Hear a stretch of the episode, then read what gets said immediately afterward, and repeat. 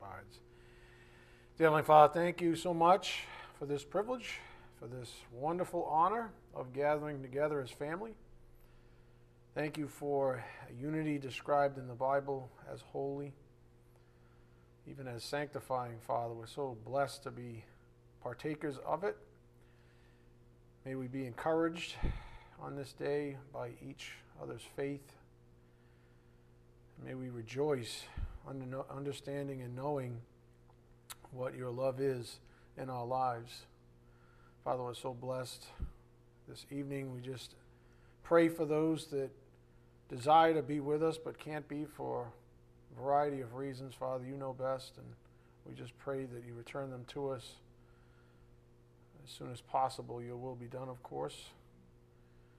We pray also for those that are still lost in this world, Father, for they are many. Just ask that maybe we be given the opportunity to evangelize them. We might rejoice with them for all of eternity. We are most grateful and thankful, of course, for your son's work to cancel out that debt and to make an evening like this a reality. We do just ask for your blessings on this evening's message. May it be edifying for our souls. We ask this in Jesus Christ's precious name.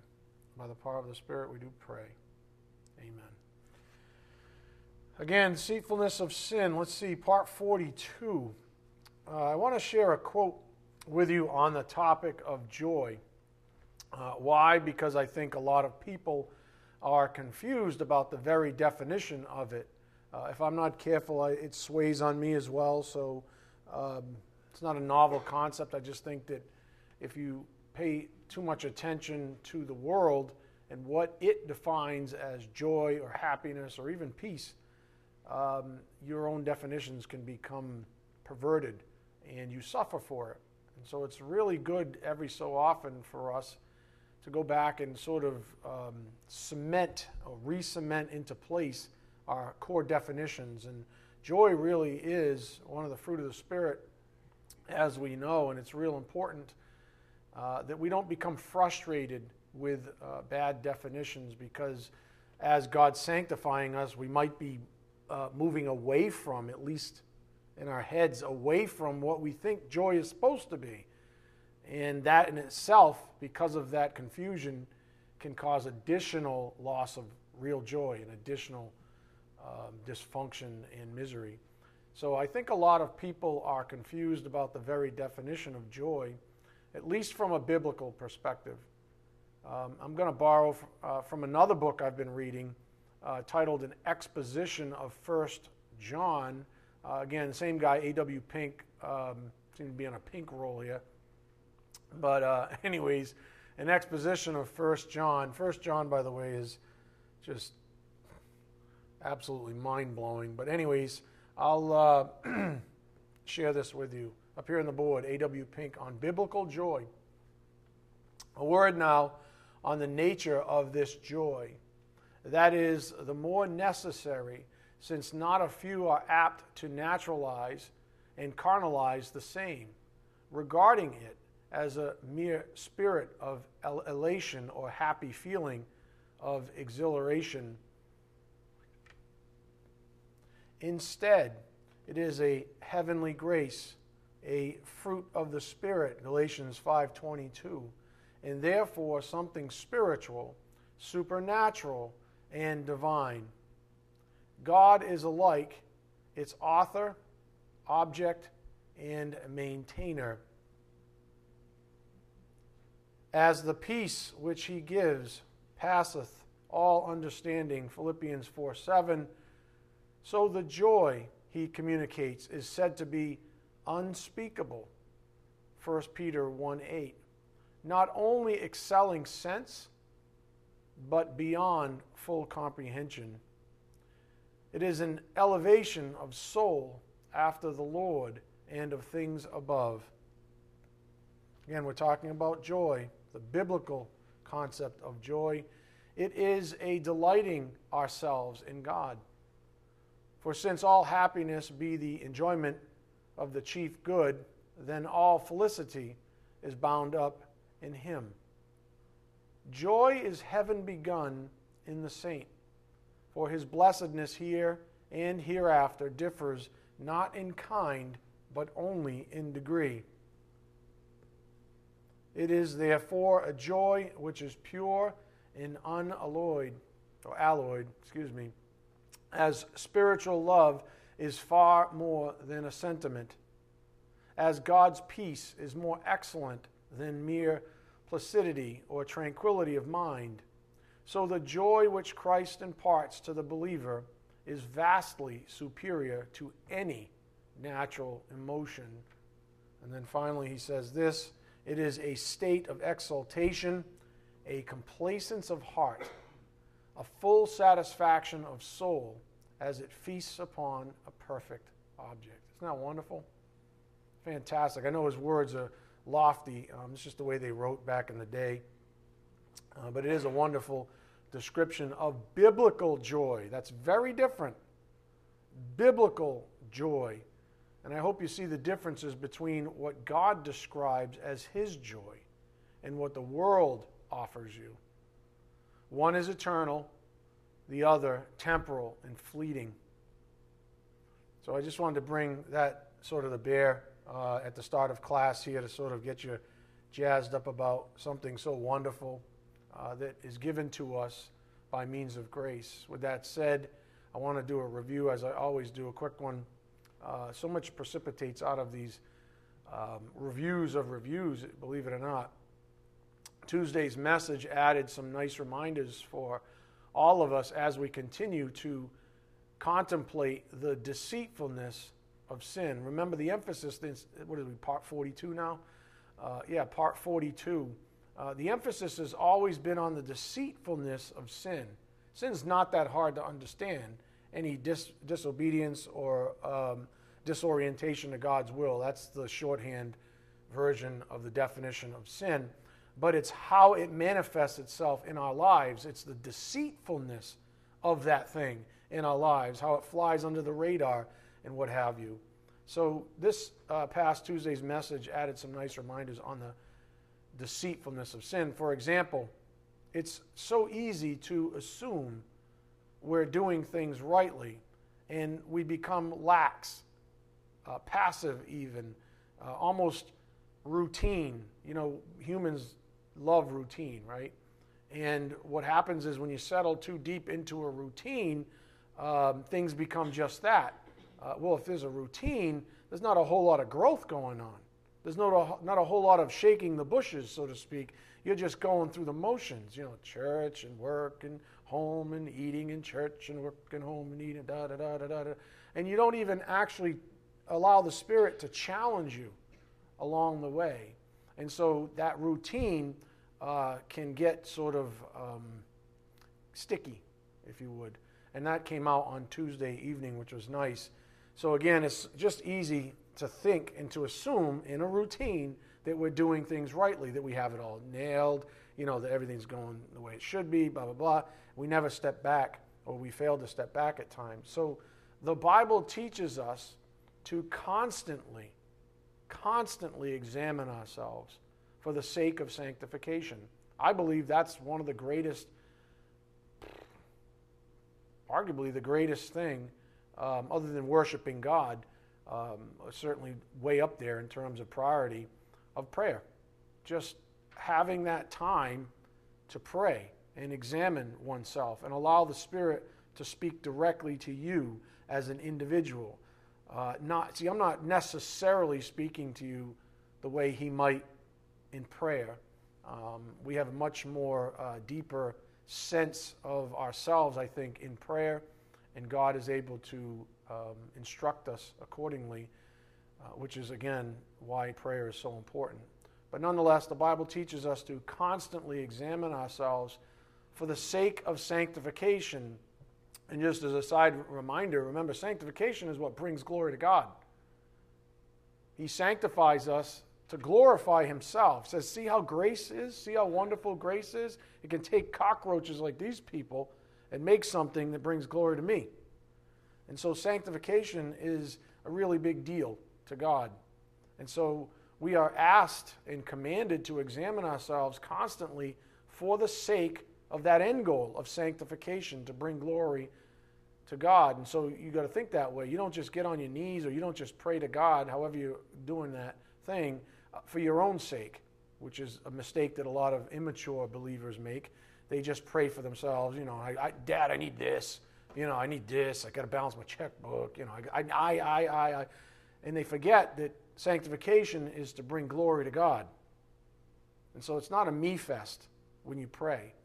Um, it's really about fellowshipping with the Lord, uh, the one who loves you, the one who wants to sanctify you, and ultimately bring glory to himself so we can all rejoice in the process up here on the board. So, our continual perspective, this is what came out, should be like this quote, Thank you, God, for helping us examine ourselves so that we don't continue to dishonor you in ways we haven't even understood. Remember, I, uh, maybe a month ago or so, uh, I was talking about not offending someone that you love. If you love someone, you don't want to offend them. And so you say thank you to that person when they say, hey, you know what? Uh, you're offending me. You're hurting me. I didn't even know. Thank you for letting me know. Well, that's what happens uh, when we examine ourselves, when we pray to God uh, for guidance. He might say, You're hurting me. You're hurting the name of my son by doing this thing or by living this lifestyle. You're damaging the body of Christ by living this way. Um, and so we have to say thank you to God. That's our perspective. It's one of the, one of the reasons we can live in gratitude. Thank you to God for examining or allowing us to examine ourselves and helping us along the way. So uh, much, uh, so much of our messages as of late have been focused on our affections and therefore the direction of our worship. So much of our messages have been focused on our affections. Again, obviously, the point on the board, it brings us a sense of gratitude. And when you have a sense of gratitude towards anyone, you have a certain what? Affection for them. And once you have that certain affection for them, it, it sets your direction. And in God's case, it's who we want to worship, which is why He commands us have gratitude. This is what's pleasing to me. Pray without ceasing. Rejoice always. Give, uh, give thanks in everything, right? That's 1 Thessalonians 5 16 18.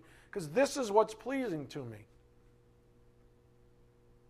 So much of our messages have been focused on our affections and therefore the direction of our worship.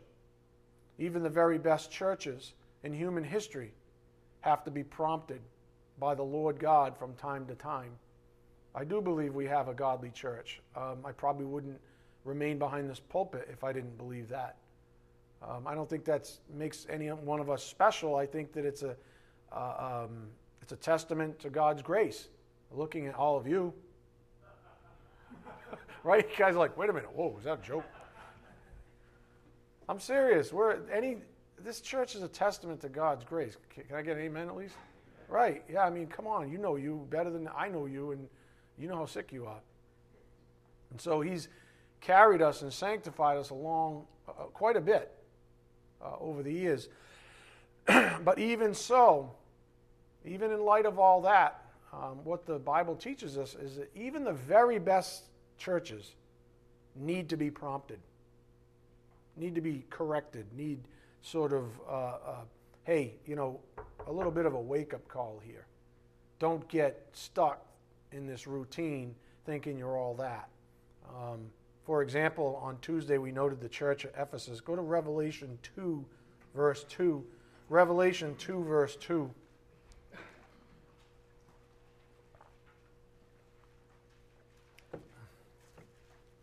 I'm having quite a battle up here with my spittle. I don't know what's going on. TMI?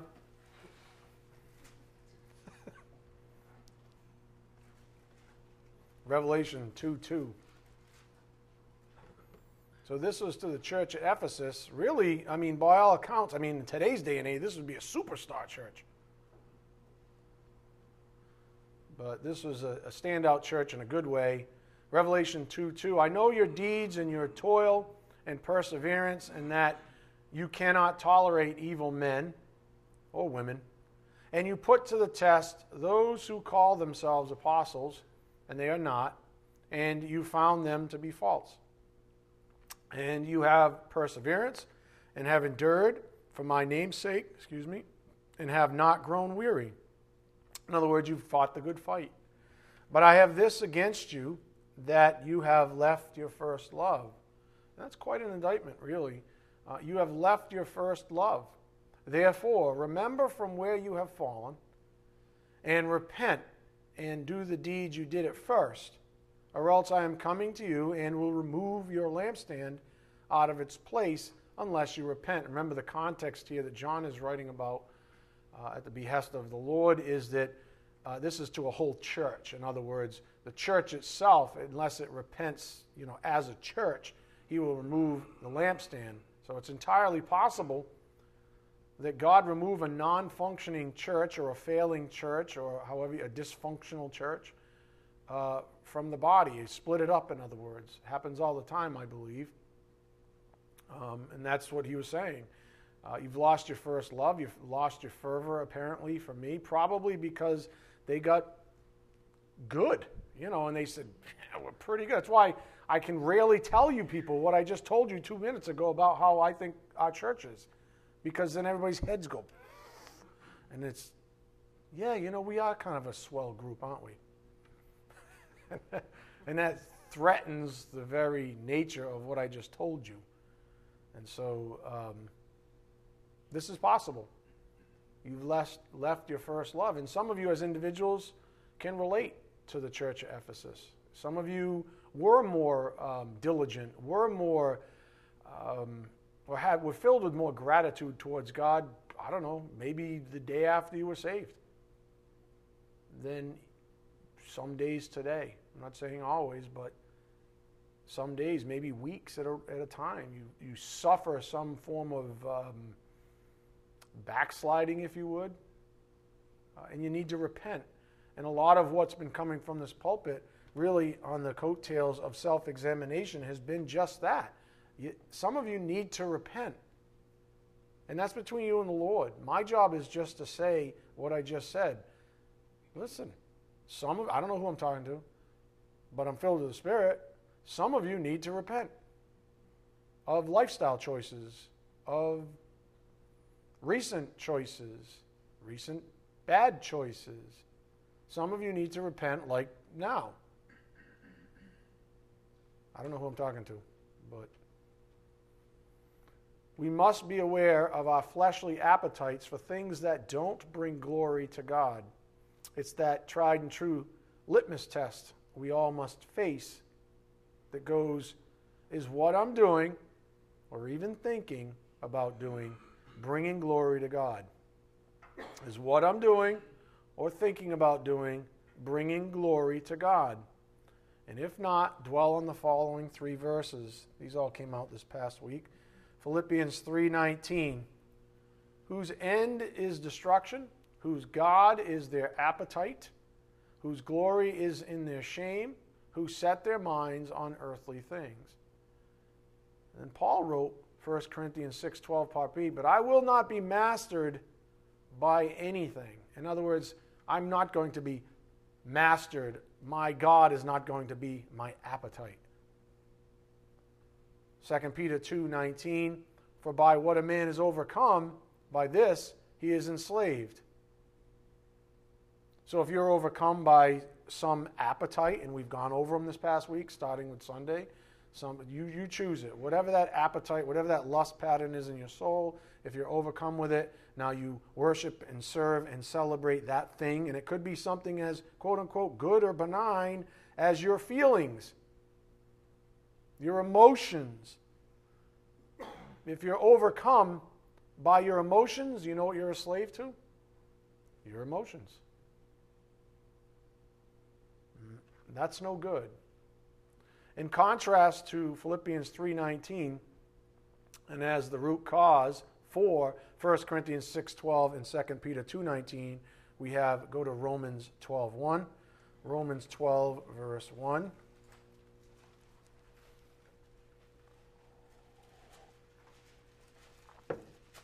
What do we have? What does the Bible say? What should be our focus? Romans 12:1. Therefore I urge you brethren by the mercies of God to present your bodies a living and holy sacrifice acceptable to God, which is your spiritual service of worship. I mean, you've been redeemed, right? Your life is paid for. It's not even yours anymore. You've been bought out of the slave market of sin. Therefore, what's your duty? That's a big word, isn't it? Duty.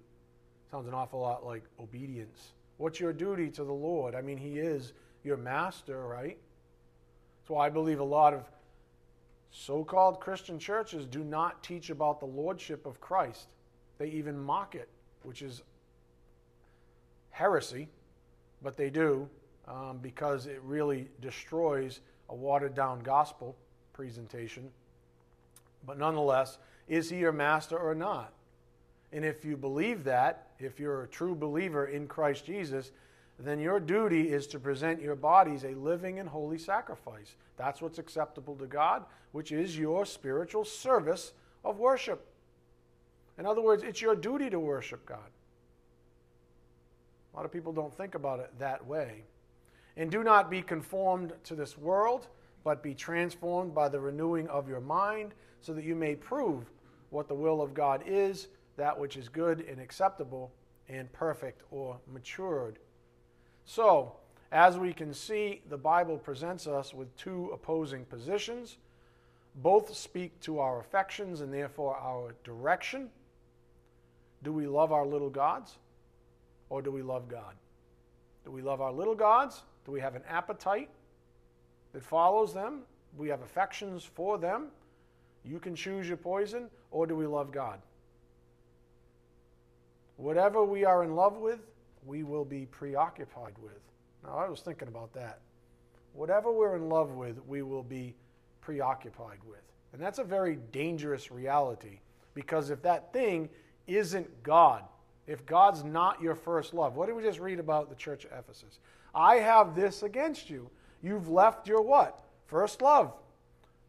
Your first priority, your first love in, in, in terms of standing, even, in terms of priority in your life, if Jesus is not your number one squeeze, if he's not your number one love in your life above everybody or anything else, you have a problem. Which is probably, I'm going to go out on a limb, probably why some of you are miserable. It literally is that simple. It's literally that simple. When God fades to black and other priorities take uh, priority in your life, um, that's the source of uh, what would you call a, a, a visceral form of, of, misery. You can't even put your finger on it. Um, but when you leave your first love, um, there's a separation between both of you. In a sense, he's leaving you. Do you understand? Uh, that fellowship is being stretched to its very ends. So, whatever we are in love with, we will be preoccupied with. So, I was thinking about that. Up here on the board, preoccupation is a big word. And have you ever noticed that the things we are preoccupied with tend to demand our attention, even if and when we want nothing more than to turn it off? You ever notice that? If you're preoccupied with something, um, that thing, being a little God, demands, hey, you're not getting away that, that easy. Even though you want to, uh, in, in your brain, if you would, to turn it off, you can't. Because you have an affection. You've given something or someone a place in your soul that's even that might be on equal standing with God or maybe even above God. So, just a question I'm throwing out there. You don't have to answer it um, to anyone but the Lord, or to yourself. Have you ever noticed that the things we are preoccupied with tend to demand our attention, even if and when we want nothing more than to turn it off? Here's the solution to that problem. Go to Colossians 3, verse 2. Colossians 3, verse 2.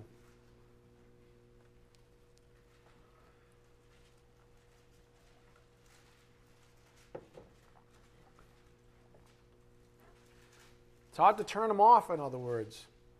They just cling to us. Colossians 3 2. Set your mind on the things above not on the things that are on earth. Geez, that just seems so simple, doesn't it? Well, what's the problem then? Set your mind on the things above, not on the things that are on earth. It just seems almost too simple.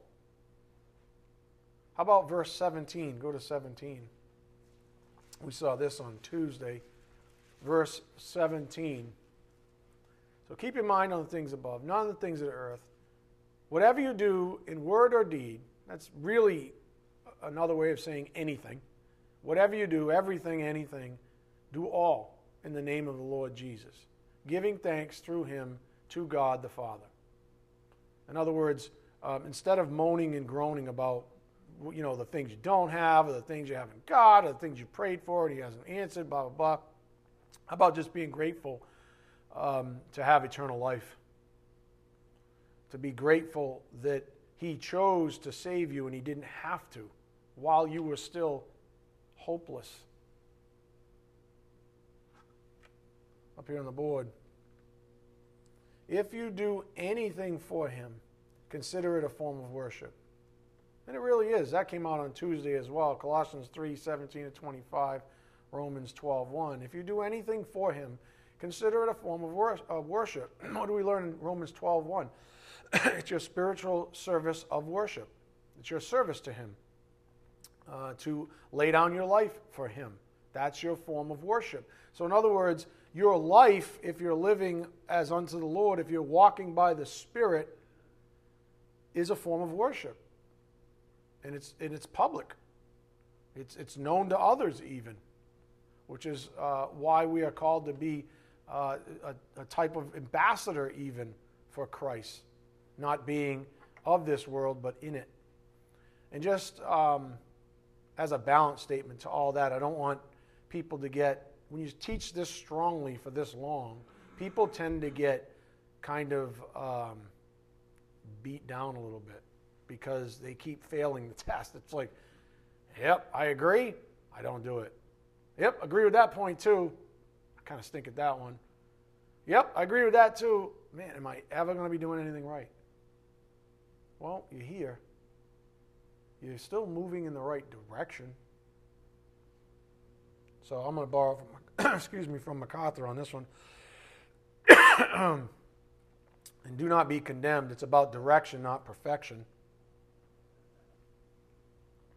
I almost stole it, but then the Spirit beat me up. He's like, no, no, no, no, no. Don't be plagiarizing, if there's any such thing. But, anyways, he's the guy who said it. It's not about direction, or excuse me, it's about direction, not perfection. So as long as you can say, you know what, I, you know, I look behind me, man, I followed some bad land back there. I ripped some. I mean, I'm I'm in someone else's business. We're supposed to be, you know, like farmers, supposed to be doing like one straight line, supposed to be like tilling our own little line here, you know what I'm saying? Dropping the peas in behind, that kind of thing. And we turn around, we're like blasting into that guy's line. Over here, it's like when you go bowling, you miss the, your own lane. You know, no one's ever done that? Sticks to your finger. You blast it in someone else's lane, you get the dirty looks. As long as you're going in the right direction, you're doing better than you were before you were unsaved. It's one of the assurances, if you read that blog a couple few weeks back, it's one of the, the assurances of your salvation that even though you might be bumbling around, you fall seven times, he picks you back up seven times because that's what a righteous man does. You're here, you got back up. You might have fallen a lot today or this past week, but you know what? You're here, you're listening to uh, this message from the Spirit, and He's encouraging you, saying, Look, I know you're not perfect, so don't beat yourself up to the point where you want to quit. That's really what the kingdom of darkness wants. It's about direction, and you should always consider that. The Bible teaches us, though, that if we obey, if we obey, we are blessed. If not, then we aren't. So if you go ripping into someone else's lane, and uh, create havoc in someone else's life because you're a, selfish, self loving person in that moment, um, you're not going to be blessed by that. You uh, reap what you sow. We know this from Holy Scripture. The Bible teaches us that if we obey, we are blessed. If not, then we aren't. And obedience at a high level means keeping the spiritual rudder facing true north. Again, obedience, period. Otherwise, it's self induced misery. You cannot blame uh, God for your misery. You can't blame your spouse, your children, your neighbors, your boss. You can't blame anyone. The people, your subordinates. Um, you can't blame anybody for your misery. Because if you're living as under the Lord, you're untouchable. That's the whole point. You're untouchable. The moment you become touchable, the moment that you allow others or outside influences to rock the boat to that degree, somehow you're infected. And if you go right back down to the root cause, it usually has something to do with obedience. You're probably in the wrong place. Maybe you've made some poor decisions. I don't know. But usually it comes down to obedience somehow, some way, and self induced misery is the result. But here's the question what is misery's root? God will ordain misery, but he does not desire it for his children, ultimately speaking. I mean, he'll allow it to teach you a lesson, to sanctify you, to uh, reorient you to himself. But he's not the author of it per se. God will ordain misery, but he does not desire it for his children. Misery is fruit of human flesh. You may be, in general, miserable, but the root cause is often one or two specific areas of sin you persist knowingly in. That's usually what I've found, and that's almost more of an experiential issue. Usually, the root cause of your misery is some specific area of sin that you persist in. And chances are, if you've been at this church for any period of time, you probably know what it is. And you choose to live in it anyways. And you say, but they're totally unrelated. I mean, that doesn't have anything to do with this. Oh, yes, it does.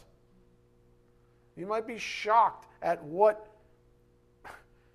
disjointedness over here can do to you over there. And I think we like to I think we like to play that little categorization game. Like, oh, I can put this little thing over here, this little awfulness in my life. this little what this, you know, this little festering beast of or nastiness in my life. I can just, you know, cordon it off. And I'll just do it on, you know, Monday nights from 10 to 12 and Saturday mornings from, you know, when no one's looking, 7 to 10 and it's not going to have any any bearing on the rest of my life. Good luck with that.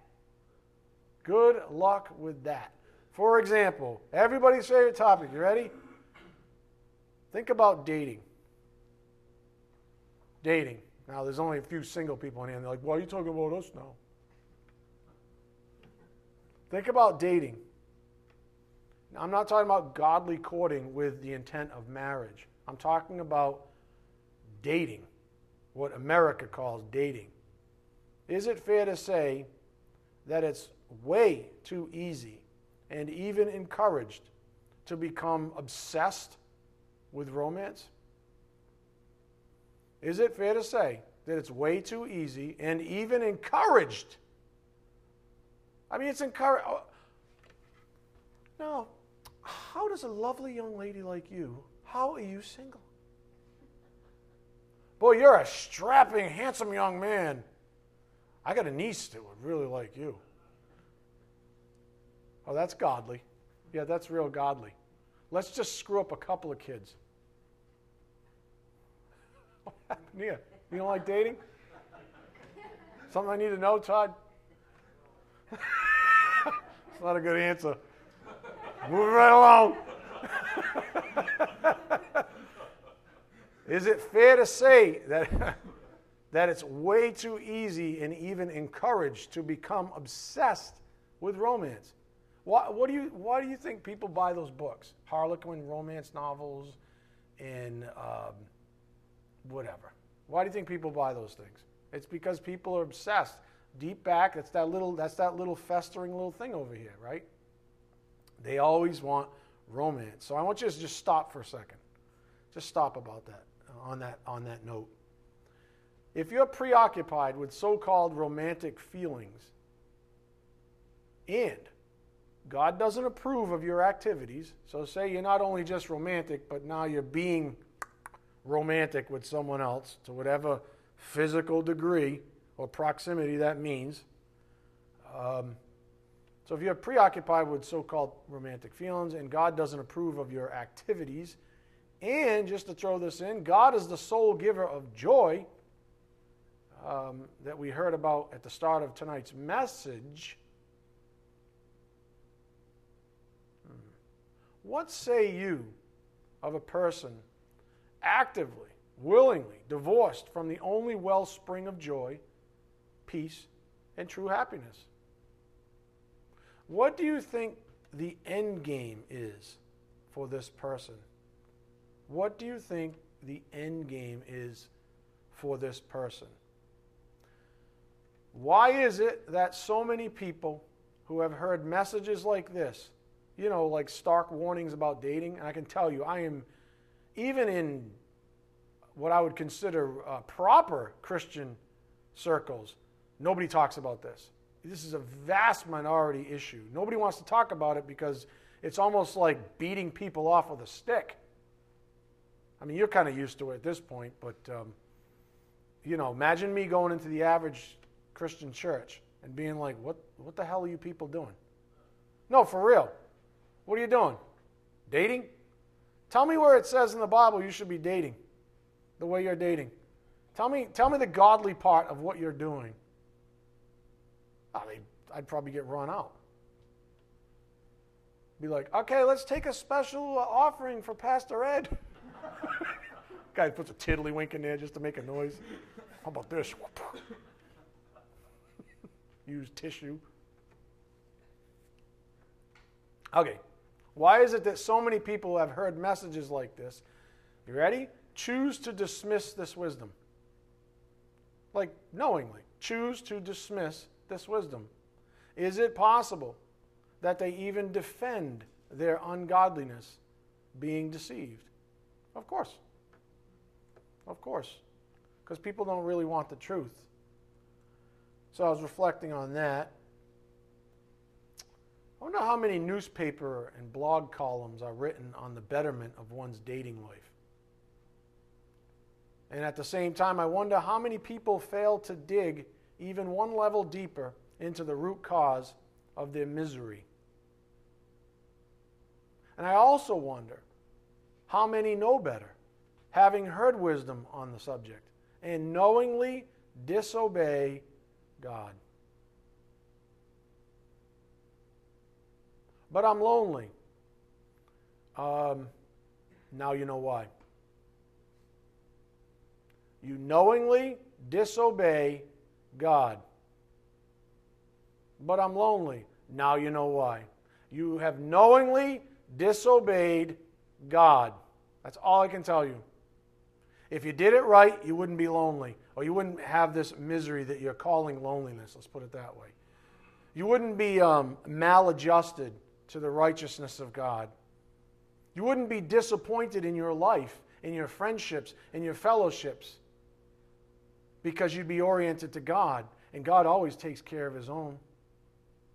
No, no, no, no. You chose willingly to go out on your own, disobey God knowingly, and get involved in some romantic snafu.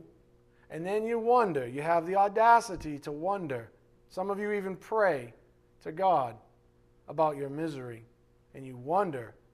And then a guy like me comes along and does you a huge favor and says, I'm telling you why you're miserable. It's because you disobey God. That's why. I'm telling you why you're lonely. Because you disobey God. And it's up to you to choose for God or for self. Yet again and loop back around in this little thing we call dysfunction junction.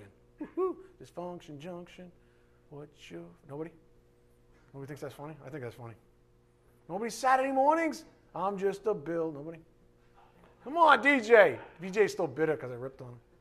Dysfunction. I'm just going to take one more lap in dysfunction. Just one more lap in dysfunction junction. Why am I so miserable? Here's why. Uh-uh. Why am I so lonely? Here's why. Uh-uh. Why me? Here's why.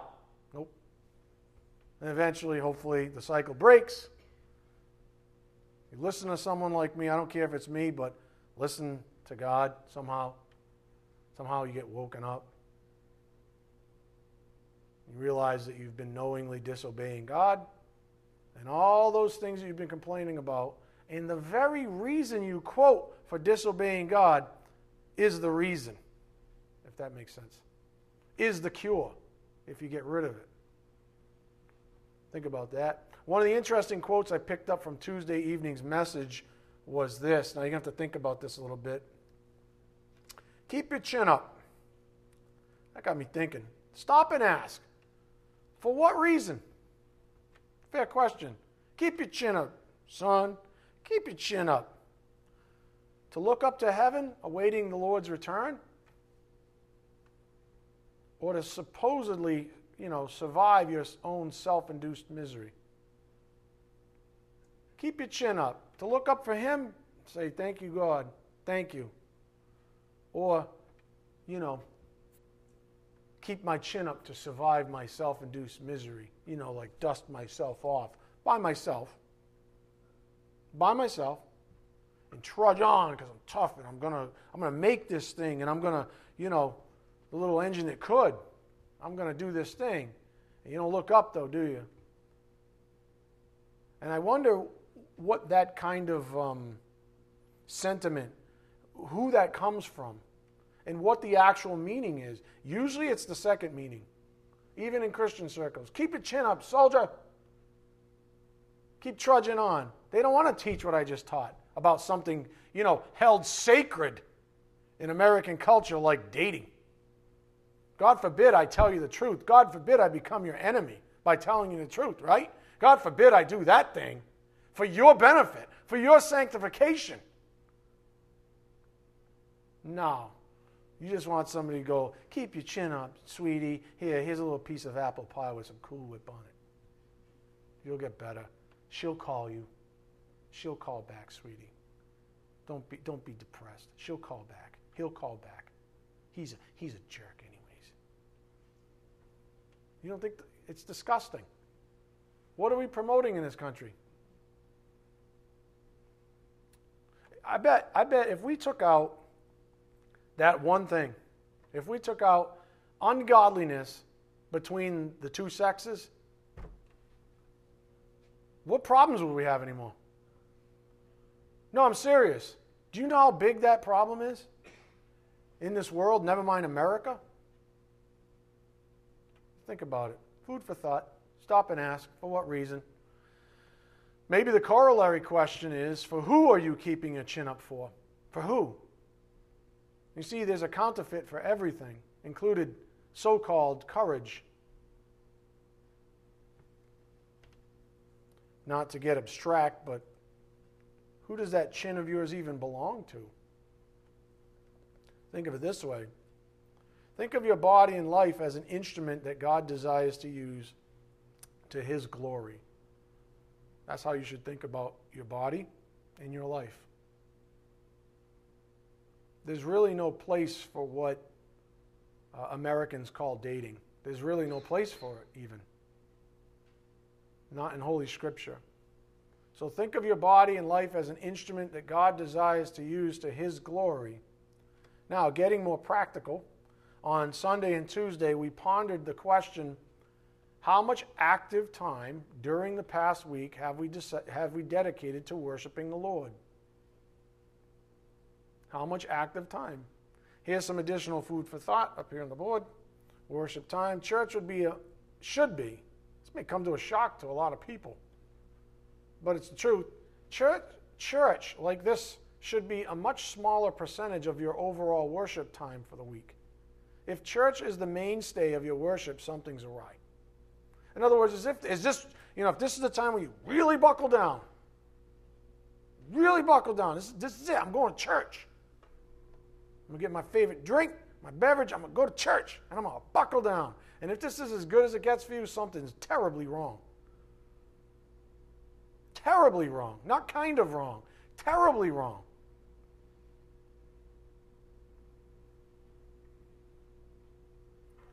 This vein of thought precipitated the topic of fighting for quiet time, if you remember, on Sunday. That's why you have to fight for quiet time. I know that part of my spiritual gift is to encourage you, to exhort you, uh, even with patience and, and, and, and gentleness sometimes when required, sometimes not. But that's part of my job. But I can't coddle you 24 7. I'm not with you all the time. And some of you are like grown adults, and you really need to start acting like grown adults. You know what I'm saying? Like, really start acting like a grown adult and say, I got to actually start taking responsibility for myself. I, don't, I shouldn't have to depend on some bald guy to, to, to get me, you know, in a fighting mood. I need to, you know, you know, rile myself. I gotta get, I gotta find a way to, to fight for this quiet time so I can make good choices up here on the board. Good, cho- speaking of good choices, find quiet time to dwell with God, even if you rise before dark to just be with Him alone. We saw that with Jesus. Remember, He got up in the dark. Scott told the story about walking around and bothering the neighbors. Cops are getting called all the time. It's that weird, creepy guy on the street again. I think he's looking in our windows.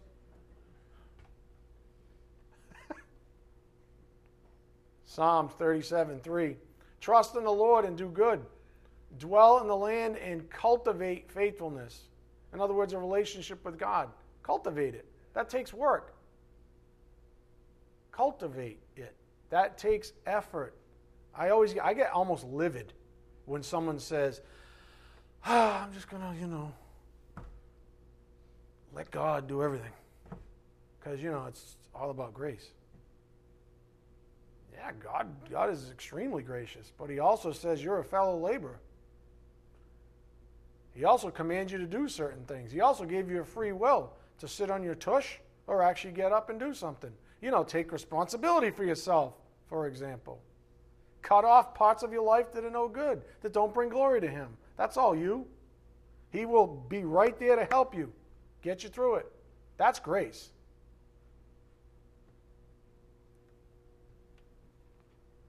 Dwell in the land and cultivate faithfulness.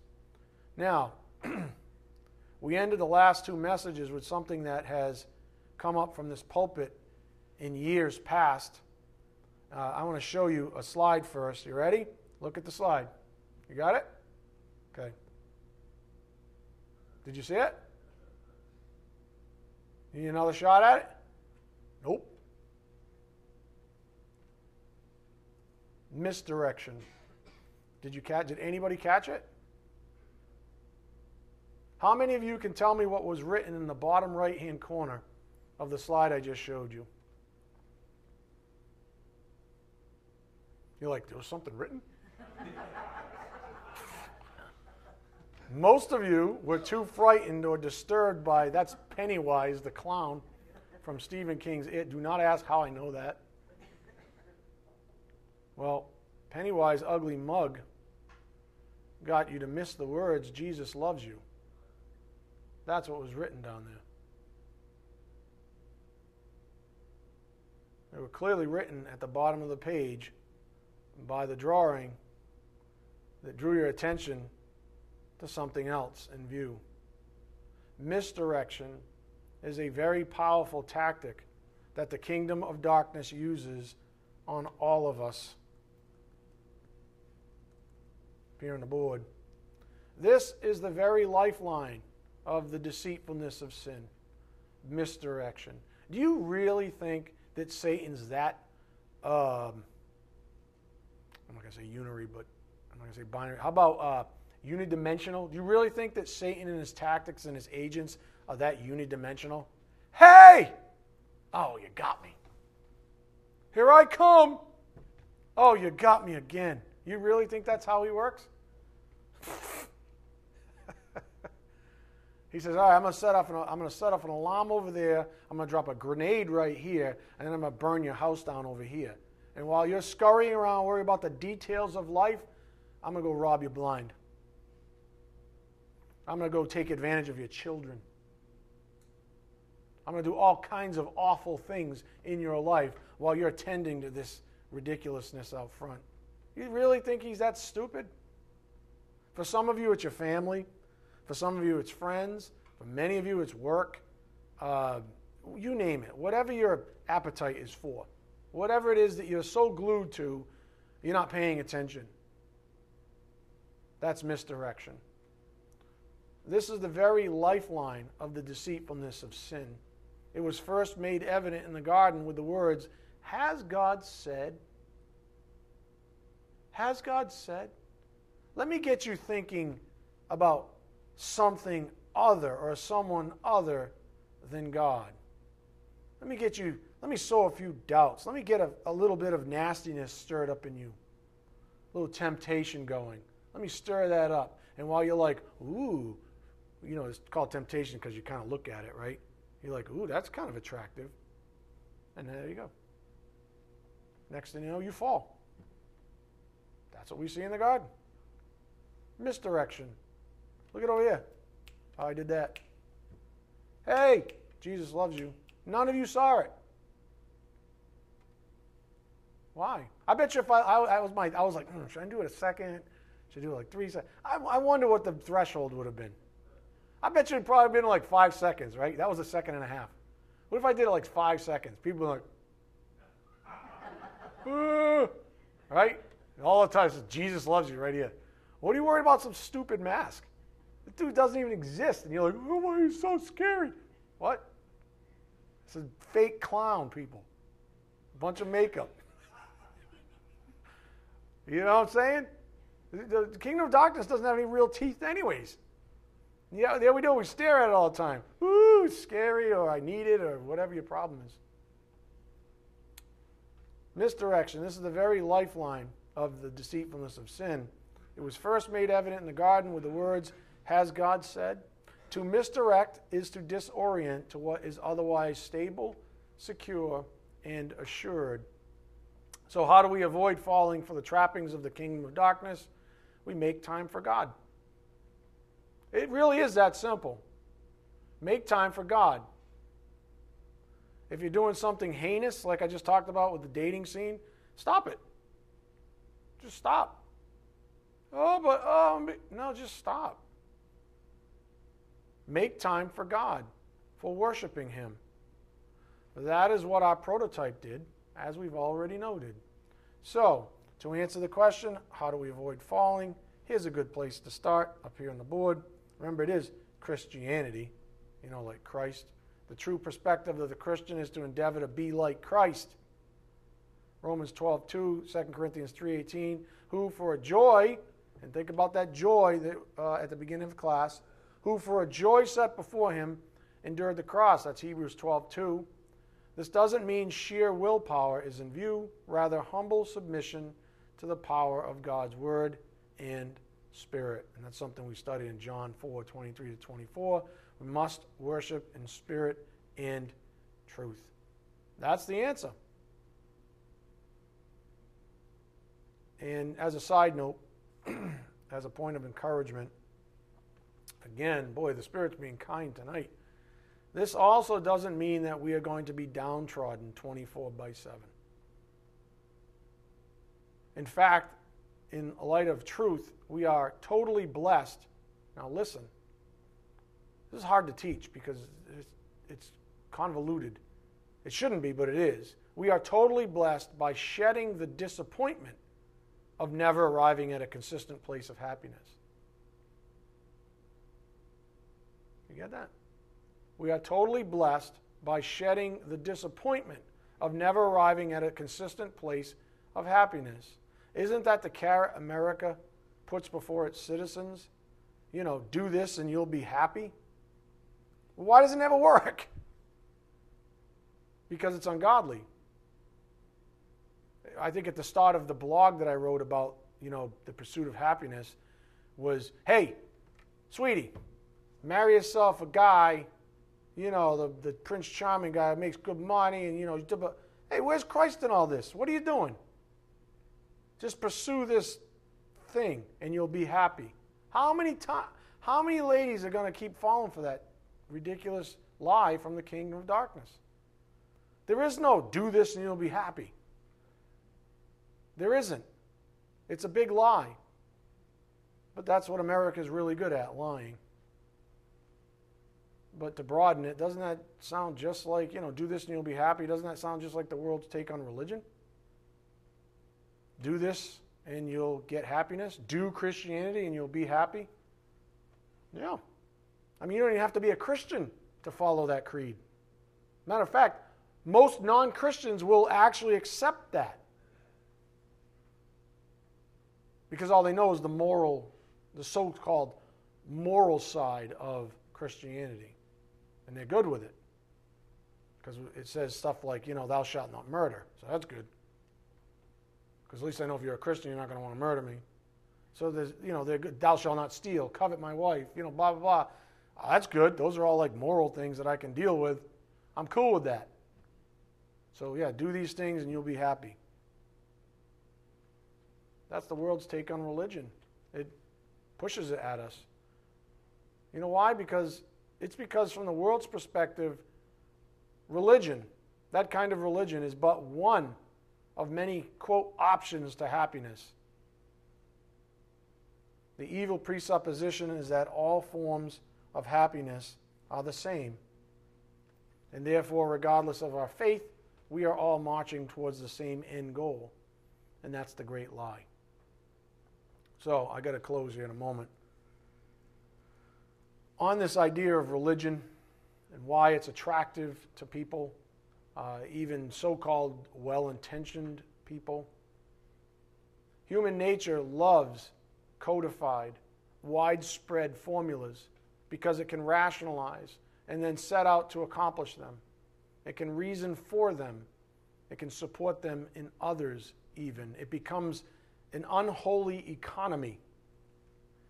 You know what? I kind of like a codified religion.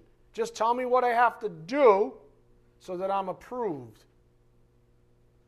Tell me what I have to do so that I can be happy.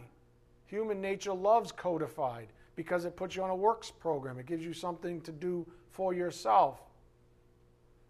So, human nature loves codified, widespread formulas because it can rationalize and then set out to accomplish them. It can reason for them, support them and others, even. And that's where the idea of an economy comes into play. God says, That's not how I work. And I think it was a couple of Sundays ago I said this. God says, That's not how I work. My formula, if you want to call it a formula, is G R A C E.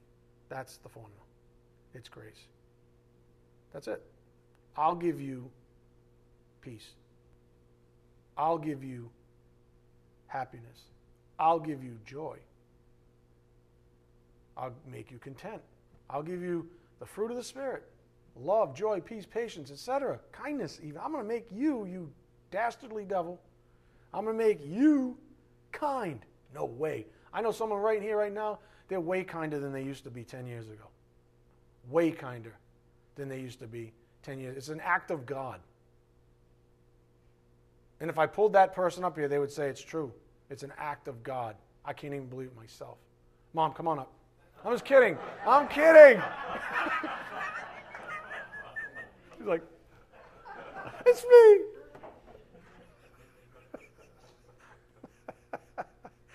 Anyways, God says that's not how I work. My formula is grace. He says you just need to submit to my means of salvation and deliverance, and I'll take care of the rest. Just submit, just obey. If you're miserable, if you're lonely, if you're you fill in the blanks, uh, crabby, malcontent, um, it's right here for the taking. He says, Obey me. Literally, obey me. It's like jump on, you ready? Jump on the same boat I'm on, where we all stay afloat, because I'm God, and I'll give you all that stuff. But you got to get on the boat. You got to jump on the same boat I'm on. You got to obey. When I say get on the boat, you get on the boat. When I say stay in the boat, you stay in the boat. Don't try to creep out after curfew. Like some do. That's what he says. He says, My grace is sufficient. Come with me.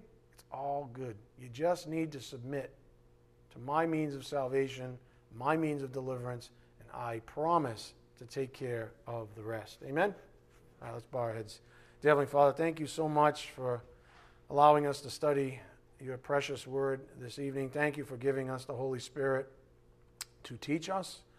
And thank you for this opportunity just to fellowship together as family, to share some laughs together, some aches and pains as well. Father, it's so very important for as long as it's called today that we encourage each other. Thank you for this beautiful gift of encouragement. We just ask for your blessings as we take the things we've learned back to our homes. We hash them out in our own souls in prayer. Thank you for always being there for us in prayer. We just ask all of this in Christ's precious name. By the power of the Spirit, we do pray. Amen. Thank you.